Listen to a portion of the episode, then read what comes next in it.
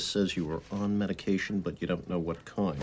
Yeah, okay, good. Yeah, they were these little um, pink tablets. I think it said CRC on them, something like that.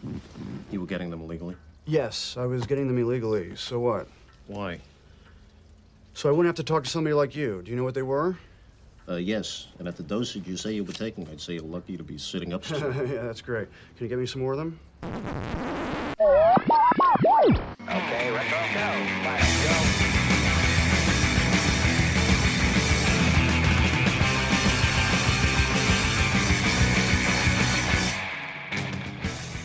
Hello and welcome. Welcome and hello. This is Wait, You Haven't Seen, and it's a show where we talk about movies, and specifically, we talk about a movie at least one of us has never seen before. I'm your host, Travis, aka TV's Travis. This is episode number 129, and it is the final week of Cageapalooza 2021. And uh, the movie for this week was 2004's Matchstick Men, and joining me to talk about it, she had seen it before, brought it up as a good Nicolas Cage movie. Somehow I hadn't seen it, and it's Amy Frost. Amy, how are you? Oh, I'm all right. I'm all right. I'm excited to be here for Cageapalooza for the finale. Yeah, and uh, I don't know exactly how or why this one slipped through the cracks for me. It's Nicolas Cage. Already, I, I like that. I am a unabashed Ridley Scott fan. I love his movies, Yep. even some of his bad movies. I enjoy, and it's also got Sam Rockwell in it. Mhm. I love Sam Rockwell. I have real loved good Sam Rockwell in it yes, too. like I have loved Sam Rockwell since I realized he was the kid in Teenage Mutant Ninja Turtles trying to give the other dude cigarettes. but then when I saw him as Wild Bill in The Green Mile, I like fell in love with him all over again. As like this dude's awesome. So how I didn't see this movie for 17 years, I don't know. I will say I am not alone in that because looking at the box office numbers, it didn't do well. It had a $60 million budget and it made like 62 million worldwide, which is kind of crazy. Yeah. Um and it's just it's nuts to think that because this is a good movie. I'm just going to come right out and say it at the beginning. This is a good movie. Um one of the things I like to do with with this month of August and sort of celebrating Nick Cage is I talk about it quite a bit, but Nicolas Cage is unique in in Hollywood in that he doesn't say no. He just takes Yeah. on anything. And if you've Yeah. I mean the the the varying or degree for better or for worse, you're right. But like the varying degrees of movies that we've covered just for my show are it, like it's nuts. I mean, this year alone, you know, Mandy last week was less a film and more, as Phil put it, uh, Phil Rude, who was my guest last week, one of them, uh, is more like a theme park ride. like that movie's like an experience. Um, Yeah. Trapped in Paradise is a cheeseball comedy from the mid '90s, hmm and uh, and then you have something like Color Out of Space, which is adapting H.P. Lovecraft, and it's like this crazy. I'm weird just gonna go find a cash machine. Thank you very much. Um, but also like you have this movie. This movie is really good, and Cage, in particular, is very good in it. Really good. Like that's the thing with Nicolas Cage is he he can be fantastic. You don't win an Oscar on accident. Regardless Yeah. of what people will say about somebody like a Marisa Tomei winning it or whatever you want to say, like the people that will downplay that, it doesn't happen by accident. You have to be good at what you do in order to even be Right. considered for it. Yeah. He's won an Oscar. Now, yes, he has done some shit movies. And he has he has been bad in those movies too. Oh yeah. Yeah. This is not one of them. This is this is like peak top level S tier Nicolas Cage.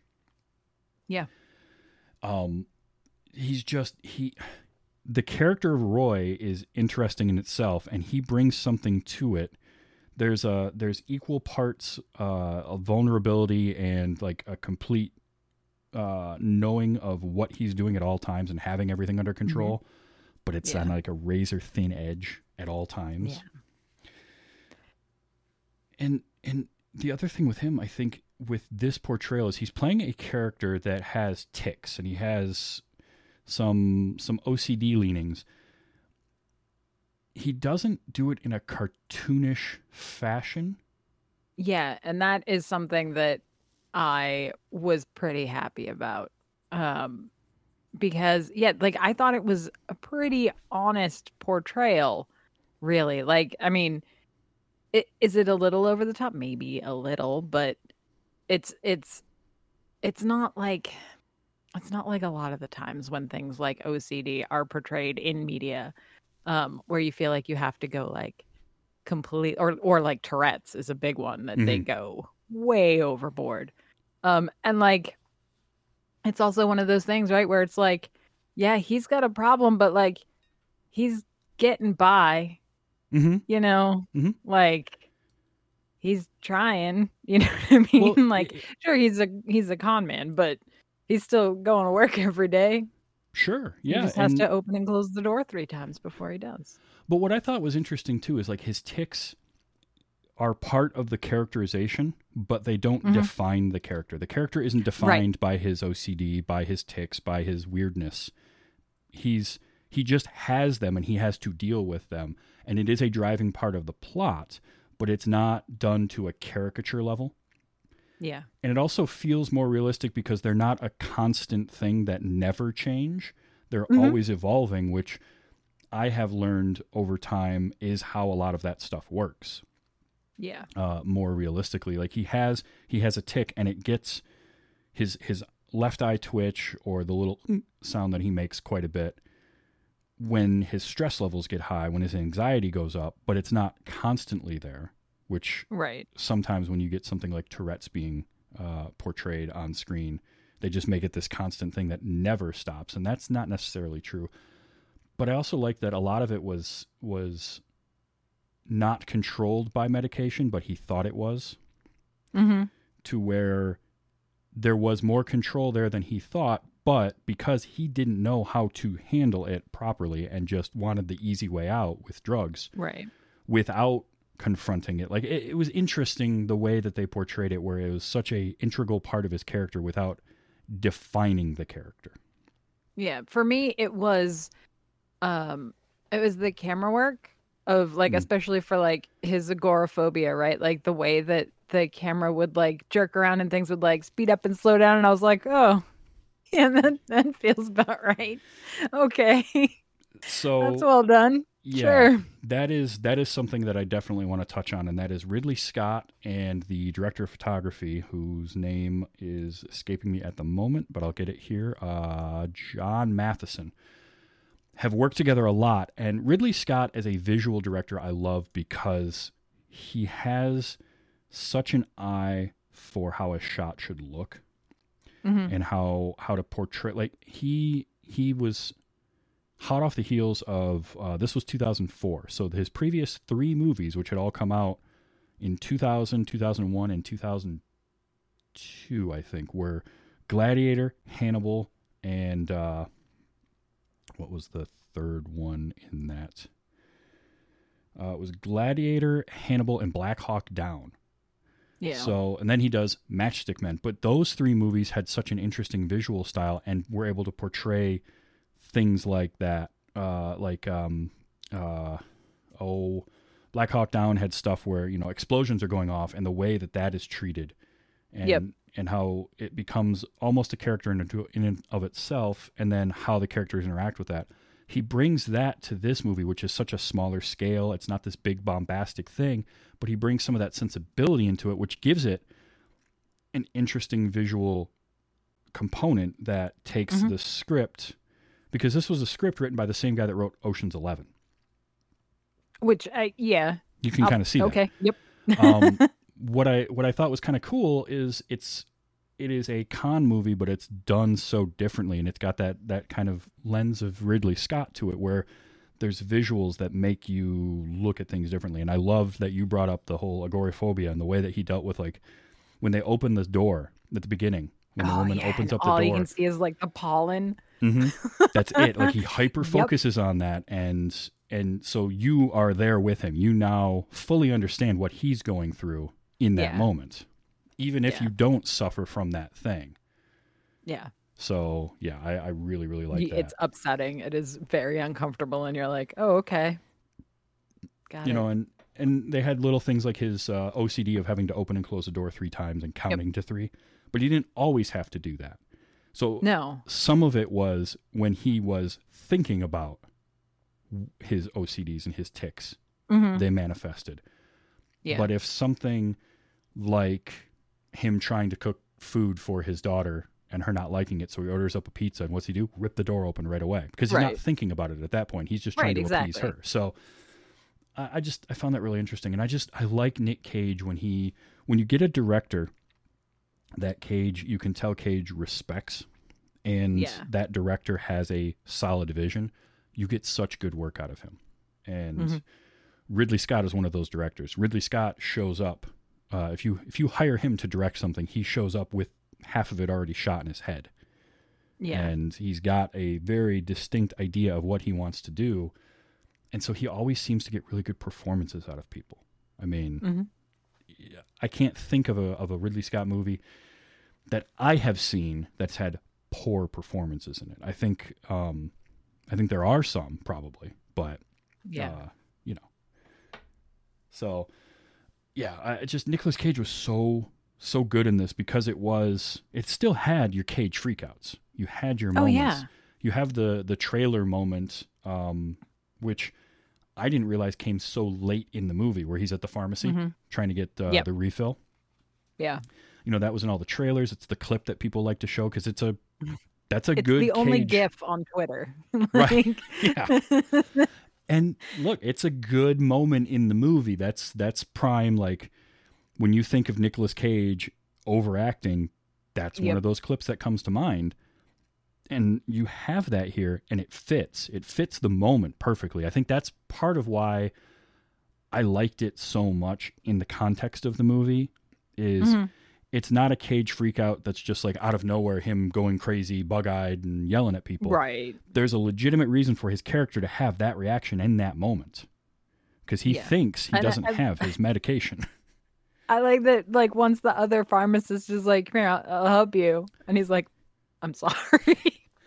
that was the other thing too. I liked I liked how again Roy would freak out over something, yeah. but but Roy wasn't a bad guy because he could immediately see no no no shoot I that's that, that's not me. That's not what I need to be doing. Hold on.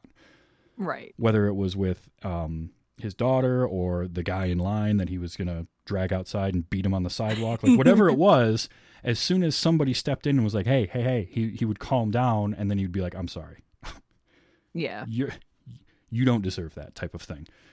I liked that. I just liked his portrayal so much. The acting in this entire movie was great. Yeah, and it's that very it's that very much um that thing that when you have when you have mental health problems that like you know you're being unreasonable and you know like but you can't help it like cuz it's brain chemistry and so like that seemed that felt real true to me, you know what I mean? That like I'm going to lose it right now because I cannot help it but I don't feel great about it and I am sorry. Mm-hmm. Yeah, it was real good.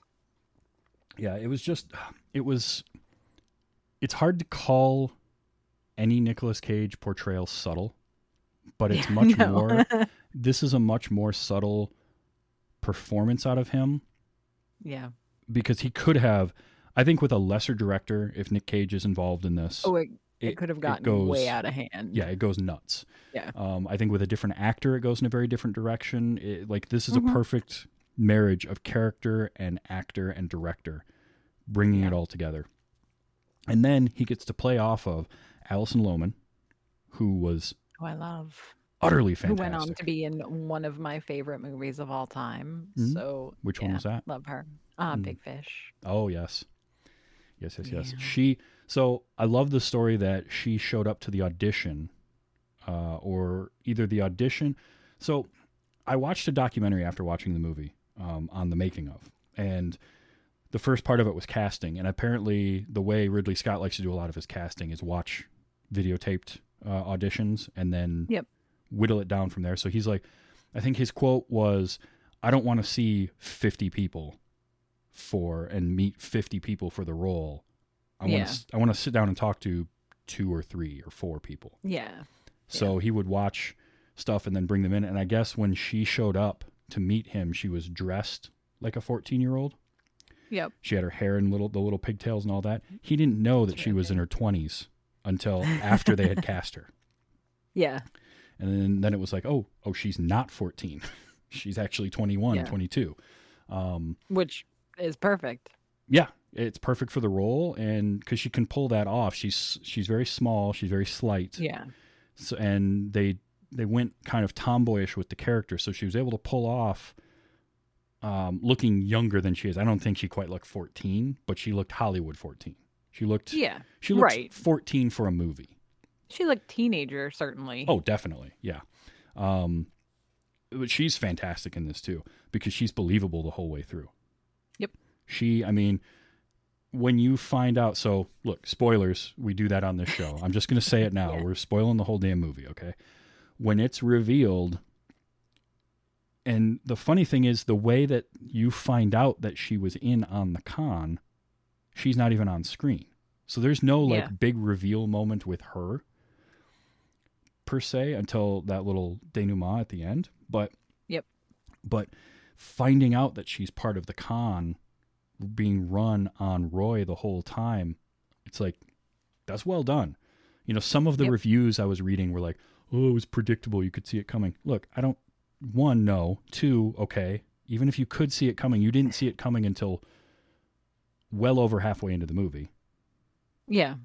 and so you know that's it's fine but she's she just she plays that part great and she uses everything against roy the character does like not wanting to go talk to the mother Yep. and so having to stop a couple of blocks away always Right. and and that being a thing that she can use to her advantage. And but there's it's like one this, of those really good like twist reveals where all of a sudden like as soon as it happens like your brain goes back through like all Mhm. of the little details and you're like oh oh no. Yeah and they oh, put it wasn't there the whole time. Yeah they yeah. put clues throughout the movie and that's why like that that frank is the one that recommends the psychiatrist because it helped his aunt out after the divorce and Yep. like he's gonna be really good and i did that guy though because he walks into the doctor's office and and uh roy's like you know yeah i just i just need the meds you know it was like the clip at the beginning right Mhm. and he's like you don't need medication. And i'm like mm, no but maybe he does for like a hot second because that's what you do right? Like let's get you into a stable place and then we can work on things and get back there. So that was like i was like mm, Yes, but I Mm. also bought it because the way he framed it was like I don't just write a prescription without talking to somebody first. right. No and that yes. And so but, But- what I what I liked about it was yes, they lay all these clues out, but you're right. It's really not until it's revealed and then you're like, mm-hmm. "Oh, they were telling us this the whole time." It's like what I talk about with Usual Suspects or like what I talk about with Yeah. a lot of movies that have a twist. Most well executed twists in a movie, they're laying the breadcrumbs out for you the whole time. But right then they you have to sit- otherwise it's you Yeah. know because it's not it's not a it's not a riddle it's not a twist if you couldn't have maybe figured it out you Mhm. know what i mean like if the parts weren't there then it's not it's not a puzzle like it it's you're just changing the story Yeah. Yep. And and that's just that's lazy storytelling in that at that Yeah. point. But I guess I bristle every time I read reviews where people are like, "Oh, it was so predictable." No, it was predictable after you finished the movie and you can look at it in hindsight. right What I want is, is people like that to write down their predictions 20 minutes into the movie. yeah Because I had suspicions. Like, I wondered because they made it a point to show his uh, pill, the first pill, and then show Yep. the second pill. I wondered, and I think I even wrote myself a note like, I wonder if that's actually a medication or not. yeah But that that moment went away pretty quickly because he started feeling effects of it right away. Better. And the way that Yep. the movie framed it, okay, no, never mind. They they made it a point to show the pill, and I'm like, well, that'll come up again later, but I don't know exactly how. But they still they like allay your uh, your suspicions, and they they did a really good job of kind of laying the breadcrumbs out without just being a giant sign that says, "Hey, hey, look here." So I really like that because I had Yeah. my suspicions about Frank through from like halfway through the movie on, and I kept telling Yeah. myself, "Don't let it be Frank pulling a double cross on him. I don't want that." Yeah. And I didn't want that because it's Sam Rockwell and I love Sam Rockwell so much. and I don't want him to be a dick. really good, Sam Rockwell. Oh man, is it good Sam Rockwell? Well, but I mean, so that's that's one of my favorite things about it is that like, yes, he's being a dick, and like, yes, he's the villain of the story, but like, also he's not like he's only playing by Roy's rules. Mhm. Like Roy taught him the game, and he's playing by Roy's rules, so it all kind of shakes out in the end. Which I mean, even at the very end, like, that's why Roy can't stay mad at her because she didn't take his money. he He gave, gave, it, it, to, her. to them. And what I liked about that is you you get that setup. You get him telling somebody that earlier in the movie that they I didn't take money from anybody. They gave it to me. So he's Right. justifying that. And then when he's on the wrong end of it, he realizes it. But also Yep. he knows from doing this work that the people who get conned don't go to the cops because they were involved in something they shouldn't have been in the first place and they're either too embarrassed or Yeah. they don't want to be implicated so they're not going to do anything about it and he doesn't either so it's like this was set up for him Uh, so that was my favorite. My the cons at the beginning are my absolute favorite because it's the double layer con. Mhm. Because first they do the con with the water filtration system, and then they go be pretend cops and then Yep. take all of their money, and it's Yes. so good, so good that you can really feel that Ocean's Eleven kind of Mhm. like heist layering. It's Yeah. so. Yep, I think so. And and you're right. I loved the double con and then like there was just little things throughout the whole movie. I loved the him working with her on her first con of the lady at the laundromat. Who by the Yep. way, it's one of the few times that actress, uh, the laundry lady, um, Mhm. isn't a total horrible person in a movie. it's kind of nice to to see uh, to see her not be the worst person ever. Because all I can Yeah. ever think of her from is either Donnie Darko, who she's terrible in Mhm. that, or um, it's Beth Grant, by the way, laundry lady. Uh, Beth Grant. She was also in Willy's Wonderland recently, and she was a horrible person in that too. So it's like it's nice to see her get to do something different and not just be typecast as like this crazy person or yelling about Yeah. random stuff. Uh, Yeah. but I love too, like, I love a good con movie because a good one is well written, tight stuff that uh, that has you paying attention the whole time. Right. And this is one of those. I think it was well written, and I think then bringing Ridley Scott in to direct it to give it an, a nice, unique visual flair, but also like his pacing and his ability to use music and his ability to he so according to the, the documentary that I saw, he was looking at this as a comedy. Okay. but the writers were seeing it more as this dramatic character study. Yeah. And I think that really works. Like the first draft of the script, so this is based on a book, and the Mhm. guys that wrote the script, the he he said that he read the book and he did not like the reveal of everything being a con on Roy at the end. hmm And so his first draft got rid of all of that. That wasn't part of the movie. And when Ridley Scott came on board, he said, "No, no, no, we got to put that back in." And and he wanted that there, but then he's looking at this as more of a comedy. Granted, kind of a dark comedy, but a comedy nonetheless. Right. And I think that that makes it more endearing because Yeah. it's not mean spirited. Right. I think it's another thing. Like they're doing harmless cons. They're conning people out of money, but like they're not. Right. They're And I mean, like, he even goes as far as, right? Because it's like, you know, well, how much money did you give him?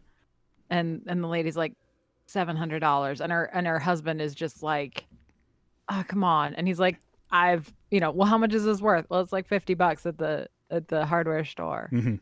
and uh, and and then and then Roy's like, oh, I've heard of people that, you know, I've talked to people that paid twice as much. And Yeah. she's like so she's like so relieved. She's like, "Oh, at least it was only $700." Yeah, I mean he's doing he's definitely doing small time cons. Um, Yeah. but it, it you know never any violence or anything like that which was i think one of the things that was interesting that frank did go that route whether it was fake violence or not his Right. con went that route Yeah. um so but frank frank is an interesting character in the movie because i spent most of the movie a not wanting him to turn out to be the bad guy but kind of knowing that it was going to happen like it just felt Sure. it felt like they were going to do that with him because that was that was Sam Rockwell at that time. Uh, Right. Was he he just has that look about him. I don't know what it is about him that kind of gives that that feeling. Um, but certain times He's I so see that. disarming. I think that's what it you is. know. he is incredibly charming. He's affable. You like him a lot. And so then when you see him in a movie like this where he's playing opposite of Nick Cage, and there is no real like yes, they have the Bruce McGill character of um Frechette, uh Frechette, who's Yeah. set up as the bad guy, so to speak, Yep. the foil. But he's kinda not because he's barely in the movie. So that's sort of the thing where it's like, oh man, they're gonna it's gonna end up being Frank, isn't it? And I don't want it to be. And then after everything goes south, you're sort of I'm thinking, okay, no, Frank is gonna double cross him. I don't want him to double cross him. And then they have their meeting at at uh, Dodger Stadium in the in the car in the parking lot, and they're talking and everything. I'm like, okay, no, never mind, we're good. Right up to the point where he leaves with the girl after after shooting Frechette, which, by the way, I wasn't prepared for. Um, like that scene was was came out of nowhere on me. Yep. It is a lot. What it was about it wasn't it wasn't that it got to the point of a of a standoff. It wasn't to the even to the what it got to the point where she shoots him, which was rough enough Yeah. she shoots him out of uh, mostly self defense in a lot of ways. Um, Right. She's freaking out, which again, great performance by by Alison Lohman and great performance by uh, Angela as a character. Um, She is freaking the hell out. But then to have Frechette slump back over that coffee table and his legs twitching. I was like, oh, that's that's a Ridley Scott touch because that's the type of thing Yeah. he has that visceral ability f- with with violence to make it Hmm.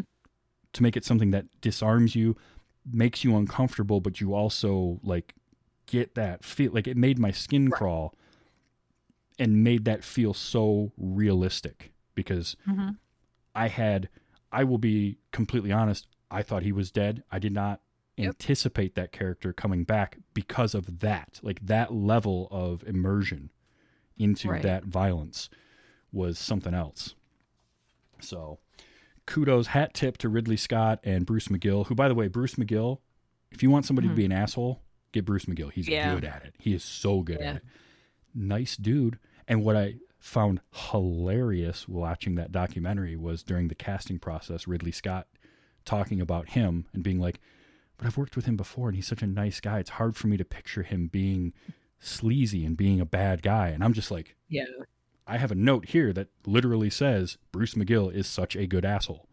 So Yeah. I don't. It's always the nice ones. I Yeah, that's true. they like if you see an actor play themselves um in anything if they are an asshole when they are playing themselves then they are actually like a super nice person Oh, absolutely. Hmm no, th- so okay, the scene where he comes home and you know Frank is there already, and and Frechette's got him. That that standoff Yep. scene, that for me is probably the best scene in the movie. And there's a Yeah. lot of good scenes in this, but the, I bought every performance in there. It was so Mhm. well done. It was so tightly done. I just I liked everything about it. I liked everything about that moment, Yeah. and it set me up. It completely set me up. Um, because I can buy that uh, everything went down the way that it did, uh, according to the story. Right? I, I'm buying that Frechette came after him and had all that information. Yes, in hindsight, in retrospect, as the movie unfolded, okay, now I get it. They're all working together. right I didn't know that at the time, so it was a, a really visually arresting scene. The way they lit it with like the pool, the lights reflecting off the pool coming in through the sliding glass doors are your light source for it. yeah Um, it's at night. You got great performances from all four people. It's just so good. It's it's. I'm gushing about it, but it's that good. I really really enjoyed it. i like it because it it winds up like it's it's almost it's a scene that sort of winds up setting up so that roy is not going to go after frank because it's it, it's at this moment that Roy realizes that he doesn't really want to do this anymore. Mm-hmm. Like this is the moment at which he's out. And so after everything and after he, you know, after he loses everything and he's like it's it's almost like, you know, he's like he's already out. So Mhm. he's not going to go hunt Frank down. Like he's he's done. He's Yeah. like, you know, it's that it's that whole thing. The, yep, he gave it to him. Yeah, You're right. basically he he was one foot out the door anyway, and that was the the final thing. He wasn't going to get back into that game no matter what. Um, Yeah. And I like too that they were planting the seed of him kind of getting out of it, whether whether things went out the way they did or not, with the cashier um, Yeah. at the store that he went to, because they had just that one little moment where he he breaks what he would normally do and introduces himself and, and has her name like so that's a nice then nice reveal at the end that he went for it and he went after that. I do wonder how much of his previous life she knows but you know that's a that's a conversation for a different time. Um, but yeah i just what i liked about it is it again like i said i like con movies. I, i'm a big fan of the ocean series. Those are fun. Um, there was one from around the same time called confidence with edward burns. Um, and uh, brian van holt and paul giamatti and, and andy garcia again. Uh, confidence is a ton of fun. Like i like those kinds of movies because they're they're usually very charming characters, very characters that you kind of can, can get invested in. And like a good mystery, you're trying to figure out what's going on Yeah. as the movie's unfolding.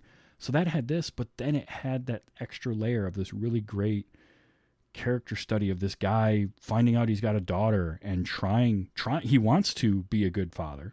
He wants to Yeah. be a father to her, but he doesn't at the same time like he's scared the hell of it. Yeah. But she draws him in. And so I think I think that's the other part of it, right? For not going after Frank is because he's just like he's so devastated hmm that like when he goes to the mom's house and he's like, Where is she? And she's like, I who are you? And he's like, You were pregnant. There was and she's like, Yeah, I lost it. I there's and he like at that point, what's you know, all of that money? It Mhm. doesn't matter. Like Well, that was the thing. You were seeing some cracks in the facade of like him being somebody who didn't care about other people because now he's getting Right. this he's getting this connection with another person that he's never had in his entire life. Like as close as he got was was the the mom, right? right. Um, and that never really went anywhere. But now he's got this chance to make a connection, and she does such a good job bringing him in to the trap, Mhm. but but creating this situation. She's so it's manipulative, right? She oh, manipulates the hell out of him, but at the same time, he finds he finds something about himself that he really likes. Because when I'm watching it, and we've seen the scene where he knocks his pills into the, the sink, Yep. and his reaction to that is to go on a four day cleaning bender, where Yep. Ironically cleaning and smoking at the same time. So Yeah, it's real sort of- good. it's a zero Very sum good. game I mean, you but- gotta. I mean, because that's the that's that's the whole thing, right? Is especially with things like um obsessive compulsive disorder, is that it's not. It it's that you've and I mean it does happen with things like anxiety too, where like you formulate rules, like Mhm. they don't necessarily make sense, but like there's rules, and so if you don't you gotta take your shoes off on the carpet and there's fibers on the carpet and then frank comes over and he spills food on the carpet yep. um i liked all frank's little voicemails Oh, those were great. like Their Hey, relationship was great because so good so okay when you're doing a long con like frank is doing because you have to wonder how Yeah. long we don't know exactly how long they had been working together but it's Right. obviously been a while right and then you have to wonder when at what point did frank decide he was going to turn on him and con him? Right. And how long had he been doing that? How long before uh, sending him to that psychiatrist and setting the wheels in motion had he started that con? Because you you have to believe he did prior to that. Right. I mean because because he wouldn't have sent him to like he had no control over the knocking the pills into the into the sink. Mm-hmm. was basically waiting for Roy to have a breakdown. Yeah. Right? Like I mean you kind of you kind of just have to wait for that part. I mean, I suppose, you know, where he's getting his drugs illegally, he probably could have, you know, Yeah. messed up that supply chain too, but you know, I I think I think he was sort of like part of it had to be waiting. But and and it goes back to the part where um like Roy when they start doing the uh the lottery scam, right? And Roy tells her you got to be adaptable, you got to, you know, you got to be able to Mm-hmm. to roll with the punches. And I think that that's a lot of that, right? It's just Yeah. the like all right, we're good. Cool. Well, and two, like, there's a respect that Frank has for Roy, Mhm. and and never never did I get this feeling like there was this personal distaste. Like it, No. it, didn't fall into that trope. Uh, sometimes you'll get in either a con movie or just movie that involve, especially movies that involve criminals, where there's the trope of like the the protege or the understudy dislikes for some reason Right. the person that's teaching them, but they work with them reluctantly or they they secretly hate them. And that Right. was never the feeling between Frank and Roy. Like Yeah. No, I believe Frank when in the letter he's like, I'm listen, you said when you've got an opportunity, you got to take it. And I did. Yeah. So, you know, and I, I, it really was just that. yeah, he figured out that there was a good score here and he went for it. And that's, I think, probably part of why Roy doesn't do anything either, is he's like, he did what I taught him to do. he just Yeah. beat me at my own game. Um, so there's a lot of there's a lot of that in there. I just really liked all the interplay, like the fact that Frank and Angela have no scenes together until after the airport part of the con Yeah. so you don't get the sense as you're watching things unfold that they're working together at all because they don't Right. have any scenes They together. never interact. Yep. and so the closest you get is the interaction where and and his his reaction to seeing her in the car doesn't feel out of place No. so it's just It's it's, so gross. well like plotted out i really i love that Yeah. uh, and you know you get no real sense that um, frank and Frechette are working together um, No. Um, because he's just, the scene in the strip club is so good. oh yeah like the the whole like he didn't see you you know he didn't see you walk in you got it and he like yells loud for the beer until the guy turns around you know and Yep. like the whole thing with the envelope and Oh, like yeah. sneaking it back in the pocket oh it's so well done It's I love that yes. stuff. No, it's that's that's the kind of stuff where it's like these are masters of their craft, right? Like it's well written, but then it's it's acting performances and it's direction. It's knowing what you need to tell your audience. Yeah. And it makes you want to watch the movie again. Now you want to watch it. Yeah.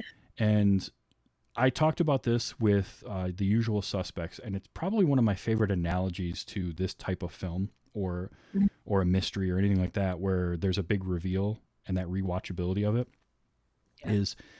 it's like going to see a play and you sit in a Yeah. certain spot in the theater and you watch the play and then you go and you see that play again but you sit somewhere else and you're Yeah. seeing the exact same play but now you're seeing it from a different angle in a different spot in the house and it's a different experience from there or it's like we talked about with knives out where they give you the end at the beginning Yeah.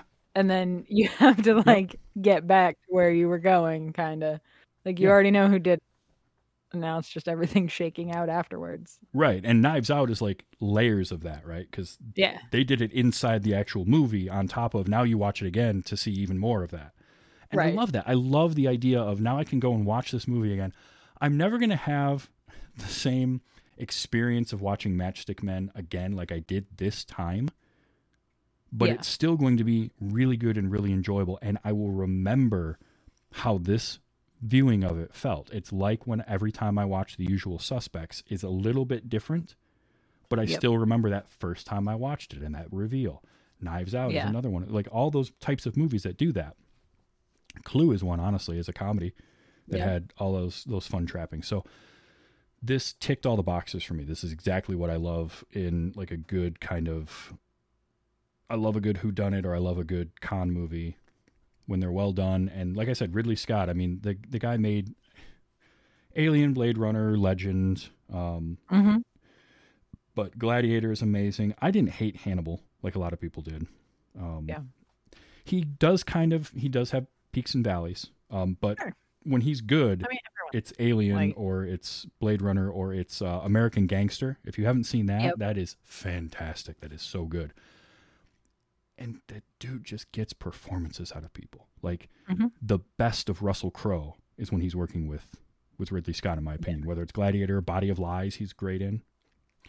Um, but you get, I mean, just there's something about Ridley Scott and his direction and the fact that he can do just about anything.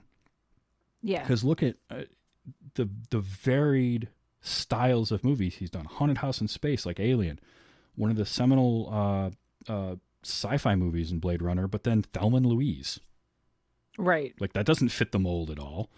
And then he goes on and he does things like G.I. Jane and he does uh, 1492 Conquest of Paradise. Like they're Yeah. always different. And I like that. Like some directors can kind of find their lane and Yep. they're going to keep doing that. They're going to, it's fun to trash on Michael Bay, but like Michael Bay knows what he's doing. He does he what he does- does really well. Yeah. Yep.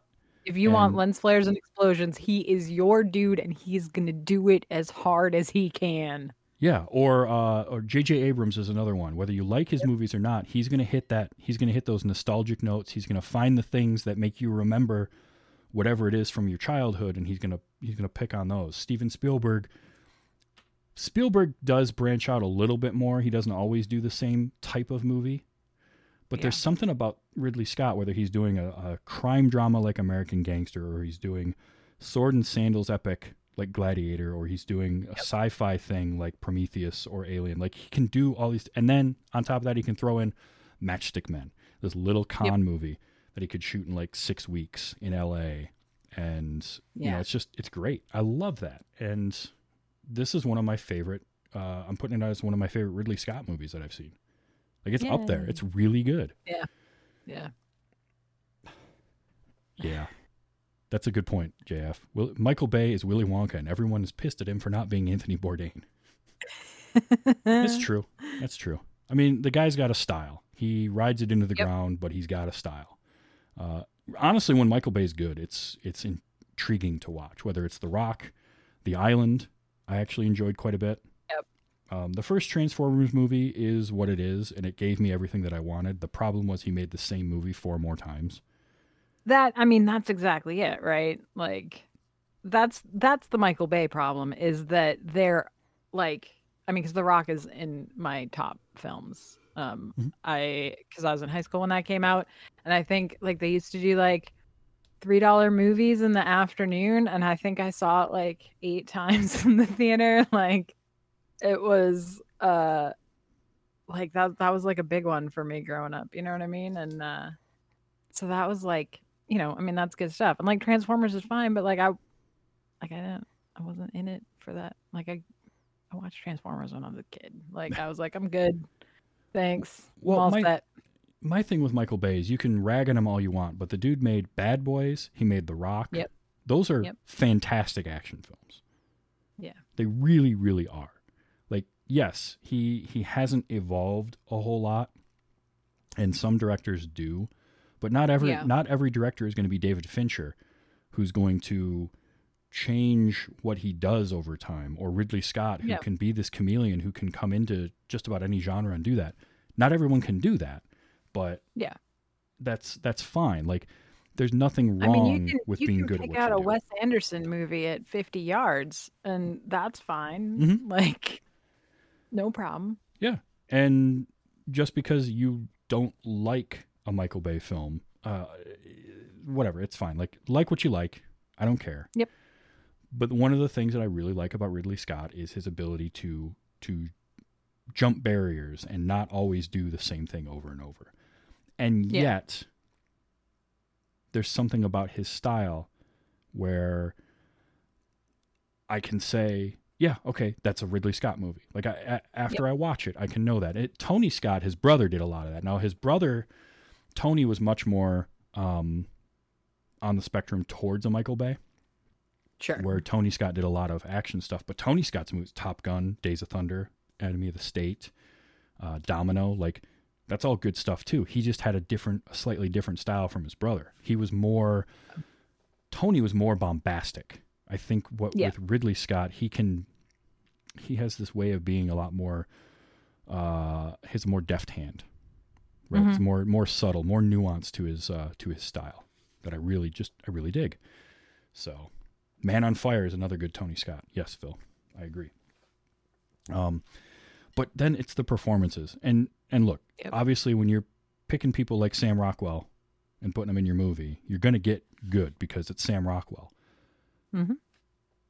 But to get good out of everybody and getting, because there's basically. I mean, because it, it depends on it.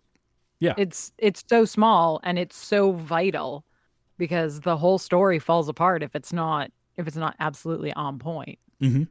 Yeah, you have essentially five characters in this movie because we Yeah. won't count your side characters, but you have you've got Roy, Angela, Frank, Char, uh, Charlie, I think Frechette, and then the Doctor, Bruce Altman. The doctor. Yeah. That's it.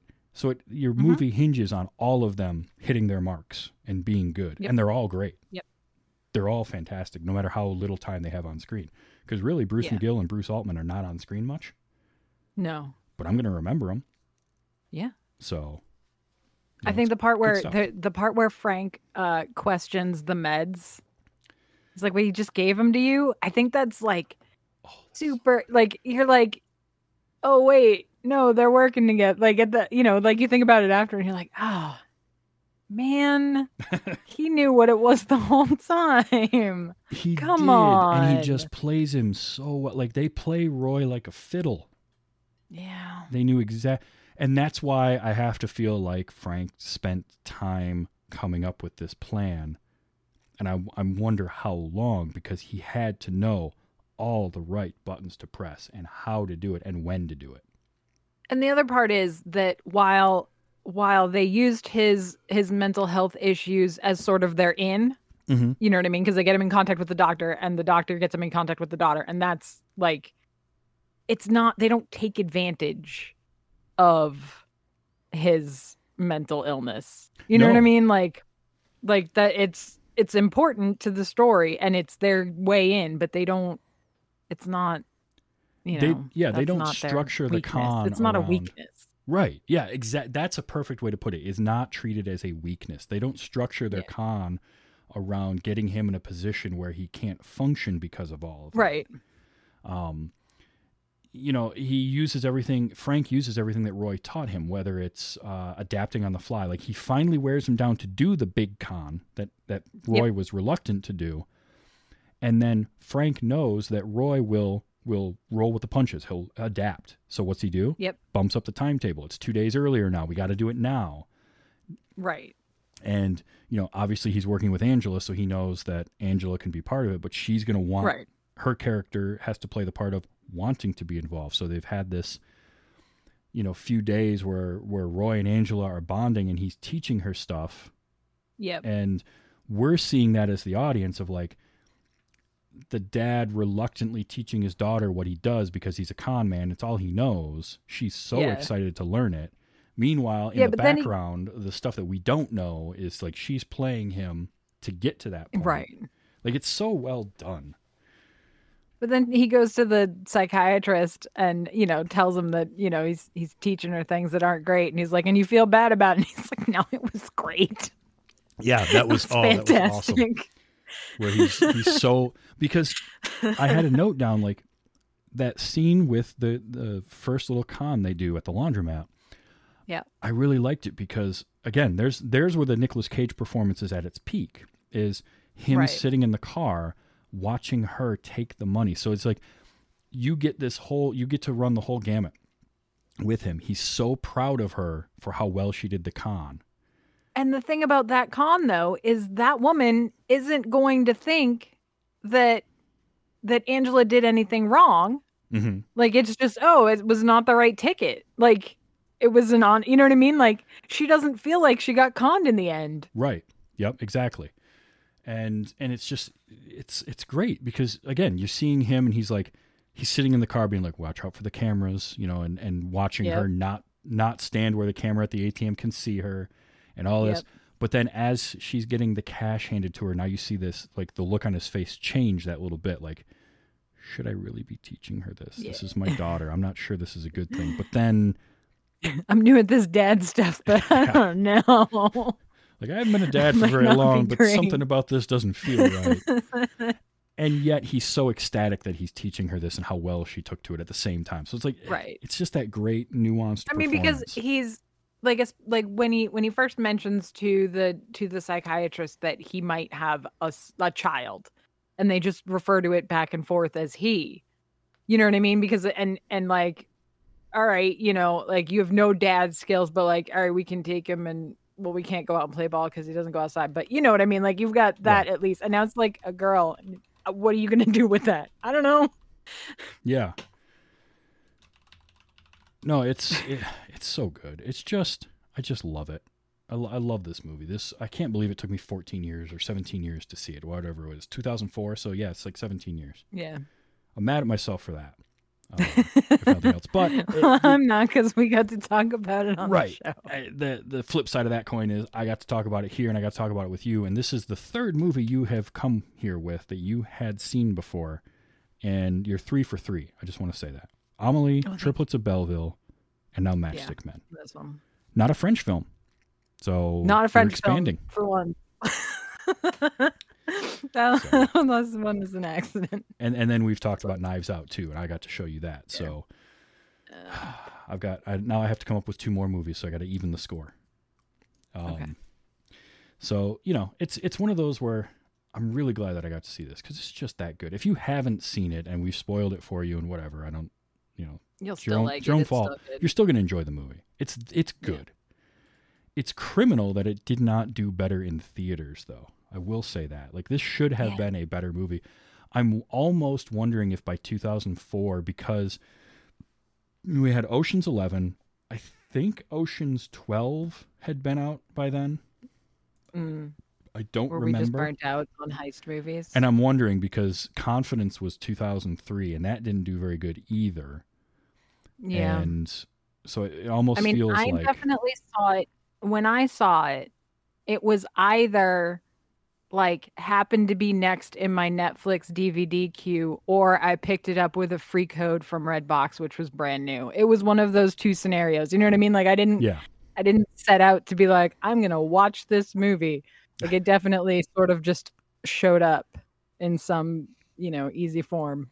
hmm And that's I've heard from a few people is it's it's one of those where it's like yeah I just sort of it was there and I got to watch it, um, Yeah. type of thing. Well, Ocean's Twelve was the same it's year, there. so Yeah.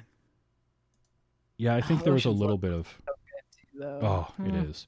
By the way, the writer of uh, this movie was also the writer of Ocean's Eleven. Was also the writer of Ravenous, which is a movie I love, uh, with Guy Pearce. Um, Hmm. So he he had he doesn't have a ton of credits, but he's good. Uh, I also liked Dodie Dorn was the editor for this, and I thought the editing was really good. It was beautiful. Uh, Yep. And then I went back through and I looked at her uh, her list, and holy crap! Um, Oh yeah. her first major movie uh, was probably um, Memento. So she did the editing for that. Uh, she had done some shorts and documentaries and things before that, but Memento, Insomnia. So she worked with Nolan a couple of times. Matchstick Men, Kingdom of Heaven. She dir- uh, she edited, um, as well as uh, Fury, um, and uh, even uh, Army of the Dead was one of hers. Dodie Dorn is her name. Um, she was great.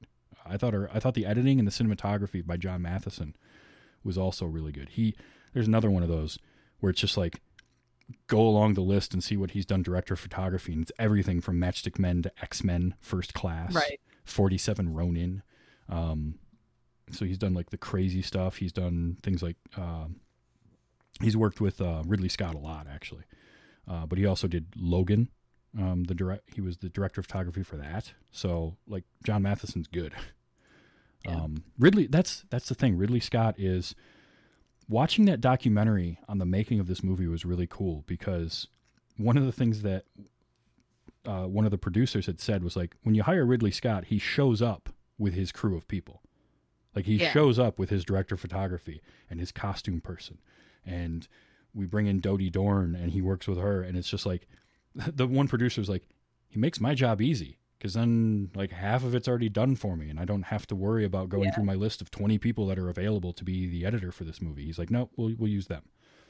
Yeah. And that's it's because filmmaking is such a collaborative thing. It's great to see good people right. It it could be it could be bad like to always work with the same people um but then it like you could definitely fall into traps like i i you know what i mean and things could get stale or whatever but when you have just such a quality um like such a quality team i think you're usually pretty safe.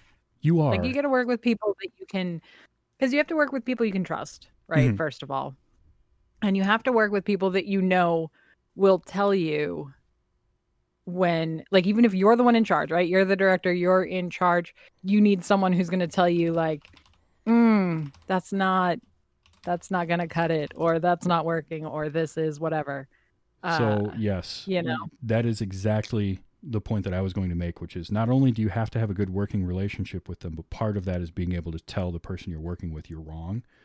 Yeah. They brought that up in the documentary because Hans Zimmer did the music for this movie. Yep. So the score was Hans Zimmer. Hans Zimmer's great. Yep. Hans Zimmer's worked with Ridley Scott a lot. And he said like their initial music for the movie was much even more lighthearted and comedy based Yep. than what was in the final movie. And there's a there's a moment in the documentary and it's Hans Zimmer and he's talking he's like the thing I like about working with Ridley is he doesn't hold back, but he's not he's not like mean spirited about it, but he'll tell me when something's wrong.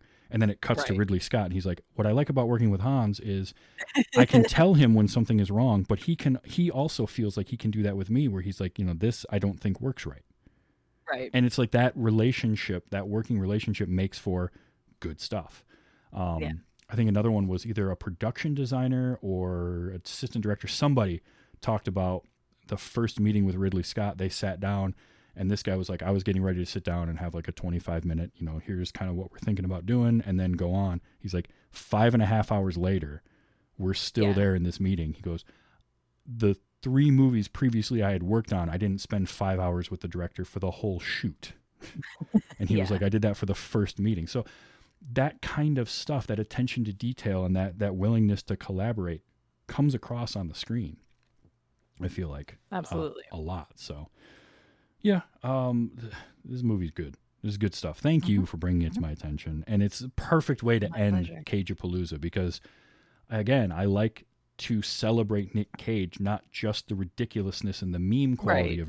of of Nick Cage, but how good he can be too. And this is Yeah. that example of of peak Cage. Like this is the Nick Cage that wins awards Mhm. and is respected in Hollywood, not not the Nick Cage that does Bad Lieutenant, Port of Call, New Orleans, which may or may not show up next year. Who knows? Um, but yeah, this is good. Th- This was a fun Cageapalooza uh, this year. I, I had a varying degree of movies, and this was a perfect one to end on. So thank you, Amy. And of course, always a pleasure having you on. Um, anytime you want to come on, you're more than welcome. Uh, but this was a great one to end this month on. So I had a ton of fun. And I got to watch a movie that I hadn't seen before. There you go. So- I that's what I always like. If if someone like me can bring a movie that you haven't seen, I call that a win. Yes, I would go with that as well. Uh, now, so this ends August and it ends Nick Cage month. Um, next week, though, I've got a fun one uh, because it's a movie that I first saw in 2003, I believe it was. Um, and it was my cousin was telling me about it, and he's like, "You got to watch this movie," and I watched it. I don't. F- I'm curious to see how it will have aged in my head, but it is uh, Joe Mm. Hood is coming on, and we're going to talk about Donnie Darko Oh. because he's never seen it before, and Joe was my Joe was my ANTP right hand.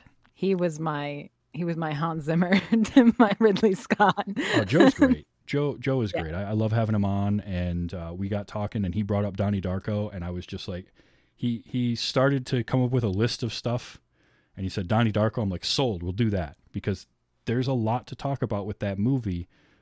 But I'm really interested to hear his thoughts on it 20 years Yeah. later, seeing it through Right. the eyes of today and through how films have come along versus what it was like for me in my early 20s to see this movie with my, you know, very hipsterish cousin showing it to me. So, you know, I'm uh, I'm I'm curious. Um, so that's next week, and then uh, I've got some more fun stuff in September and uh, and October lined up. Uh, October being all Halloween horror themed all the time. Mhm. We've got a good uh, monster movie. We've got a good anthology. Uh, we're gonna have some fun in October as well. So that's kind of stuff coming up. Now you you do a show. Me. Actually, I you do a show that I really, really enjoy listening to that is coming back soon, right?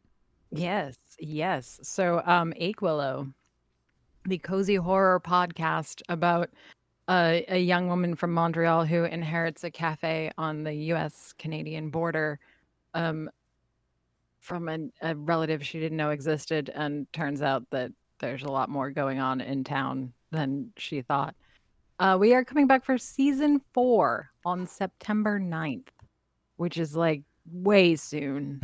Uh, um, but there are currently three seasons available to listen to, and I mean, we do kind of right, and three special episodes, and we do kind of recommend that you uh, listen to them, you know, so you know where we're at. But we will eventually put together like a, if in case you've missed it, here's where we are Previously, But, uh, Piccolo. Uh, previously. Um, but yeah, no, I am hyper excited for this season because uh it's yeah, we've been setting we we talked about with this movie all of the little like hints and threads and things like that. Well, there's a lot of that going on right now. So, uh yeah, JF writes it and I do um all the audio and production and yeah, and September 9th. And it is it is a fantastic show. It is the writing. JF's writing is great. Your presentation uh, is phenomenal. I I from the first episode I was hooked, and it's that perfect mix of even if you're not a horror story fan, this is the type of creepy horror story that you'll enjoy. Uh, I mean, that's how it came about. Yeah. Because JF is a horror author and I do not like horror. So he wrote horror for me. Yes, and Um, cozy horror is the how it- perfect word.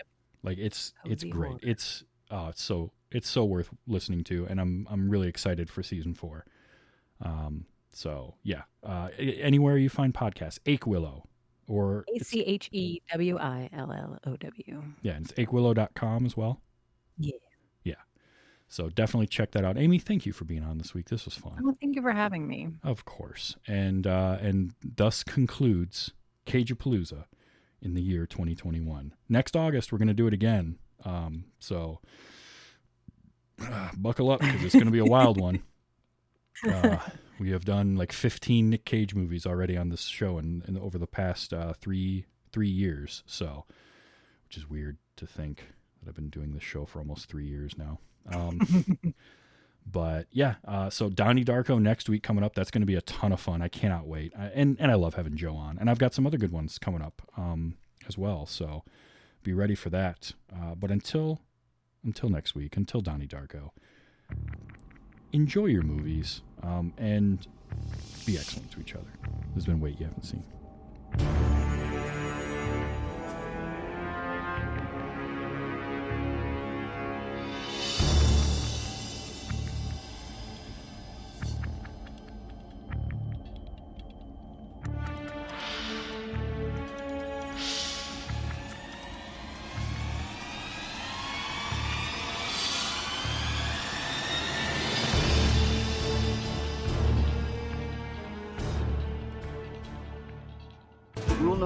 Never work near where you live. Don't shit. Rule number two, don't write anything down. Diamond Club hopes you have enjoyed this program.